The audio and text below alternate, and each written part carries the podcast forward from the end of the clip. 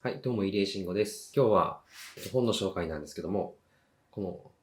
えー三浦さんの言語化力という本について紹介したいと思います。動画のタイトルが、まあ、言葉にできるは武器になるっていうタイトルなんですけども、僕自身、えー毎日サービスについてのことをこう伝えようとしたりとか、あとは毎日ノートとかこの YouTube で自分が考えたり役に立ったようなことをコンテンツとして発信しているんですけども、まあ僕も今それをずっとやってるような中で、やっぱりどうしても難しいなというのは感じていて、難しいなと思うのはその自分がまず思ったことを言葉にする、文章にするということが難しいのと、それが相手に伝わっているのかっていうことで、どういう切り口で伝えればいいのかっていうのをすごく迷うところがあってなかなか難しいなと思っています。で、そんな時に読んだ本なんですけども、感じたことをもっとこう、うまく言語化して伝えられたら、で、それで人に役に立つとか、人を動かすようなことができたらすごくいいだろうなっていうのがあって、そのやり方について書かれている本です。ここで書かれている言語化っていうのは何なのかということなんですけど、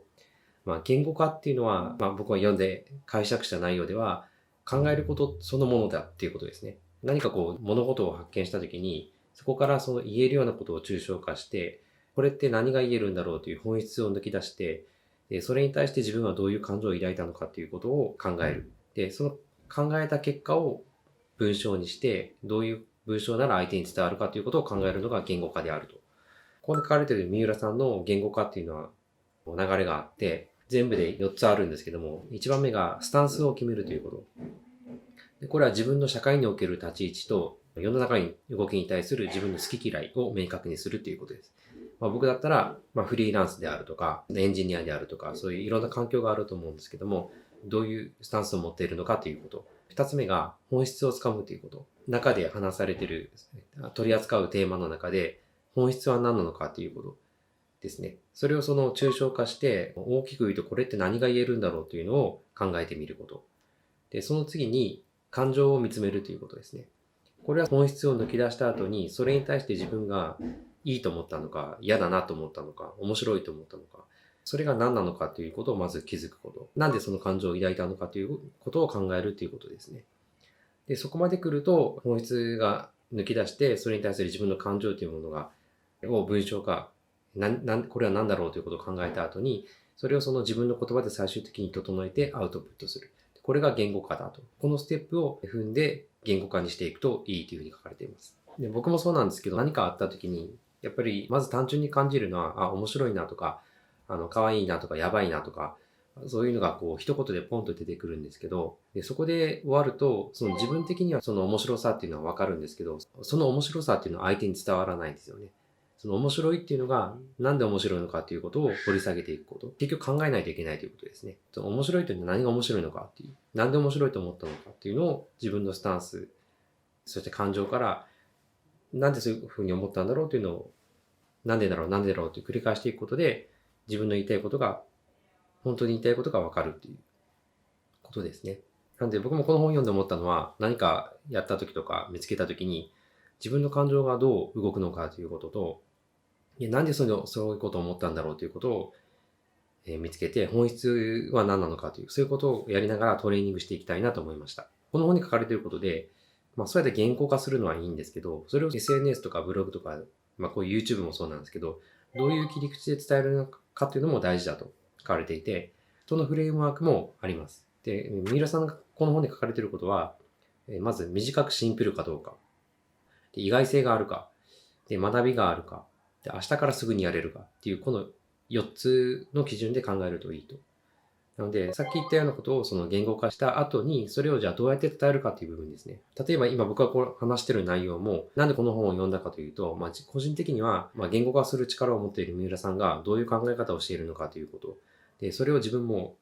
この本から学んで、もっとこう、素直にスラスラと言葉に出せるようにしたいなという思いがあったので読みました。これをそのまま出すと、まあ、言語化する方法みたいな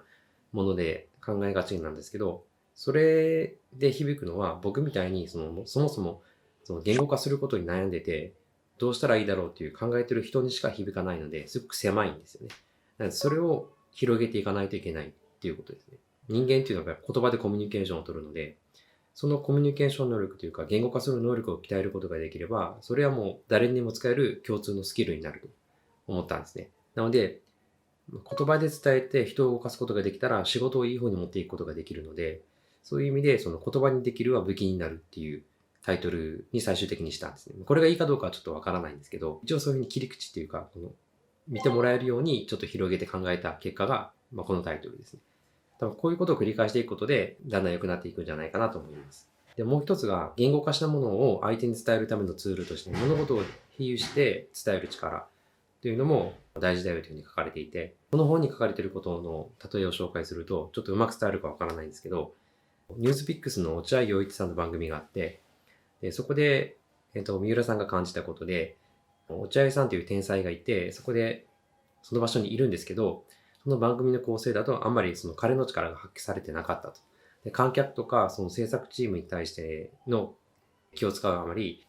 落合さんが本当に感じたこととか最先端の技術みたいなことについては話ができてないので、宝の持ち腐れになっていたと。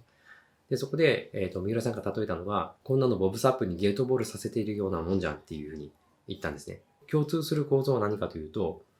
あの非常に力のある大きな人に動きの小さい競技をやらせること、なんかそういう矛盾というか、それっておかしいよねっていうのを例えで表してるんですね。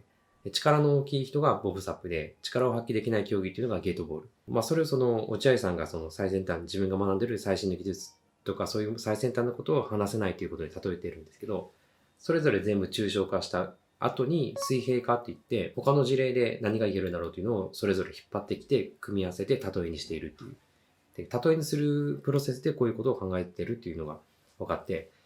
なるほどなというふうに思いました。今度からその何か例えるときに、まあこういうふうに水平化というか抽象化して他の事例から引っ張ってくるっていうことを考えてみようかなと思いました。まあ、他にもこの言語化するプロセスというのは今紹介した通りなんですけども、それ以外にもその三浦さんの仕事論とかいろんなことが書かれていて、あのすごく勉強になる本でした。なのでぜひ読んでみてください。以上です。